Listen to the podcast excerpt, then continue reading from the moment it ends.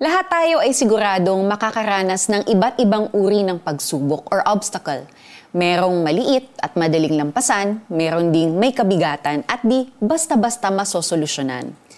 Sa case ni Bartimeo, ang kanyang blindness ay isang malaking obstacle na hindi basta-basta magagamot, lalo na nung panahon na yon.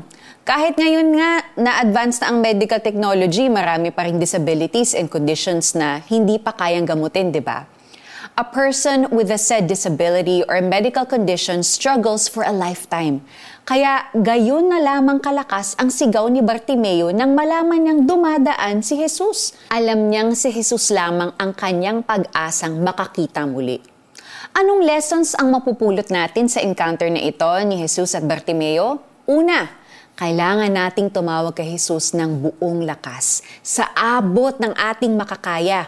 Pangalawa, kailangan nating i-acknowledge ang kingship at majesty ni Christ na ginawa ni Bartimeo sa kanyang pagtawag kay Jesus bilang anak ni David. Pangatlo, sa ating pagtawag sa Panginoon, huwag nating masyadong pansinin ang mga taong nakapalibot sa atin na pumipigil sa ating efforts. Pang-distract lang sila. Kailangan nating maging focused sa ating paglapit kay Jesus. Pang-apat, dapat tayong maging bold. Kailangang malinaw sa atin kung ano ang ating affliction at kung ano ang hinihiling natin sa Kanya. Panlima, kailangan nating maniwala na gagawin ni Jesus ang Kanyang sinabi. At kahit anong mangyari, huwag nating kalimutang sumunod kay Jesus sapagkat ang sino mang sumunod sa Kanya ay magkakaroon ng liwanag sa buhay at hindi lalakad sa kadiliman. Si Jesus na nagpagaling sa bulag noon ay siyang Jesus na pwede pa rin nating lapitan ngayon. Jesus, pagalingin ninyo po ako. Gusto kong gumaling at lumakas. Please heal me. At kahit ano pa ang mangyari sa aking buhay, help me follow you. Gusto kong sumunod sa iyo. Amen. May application po tayo. Ikaw ba ay may pinagdadaan ng matinding pagsubok o karamdaman? Ilapit mo ito kay Jesus.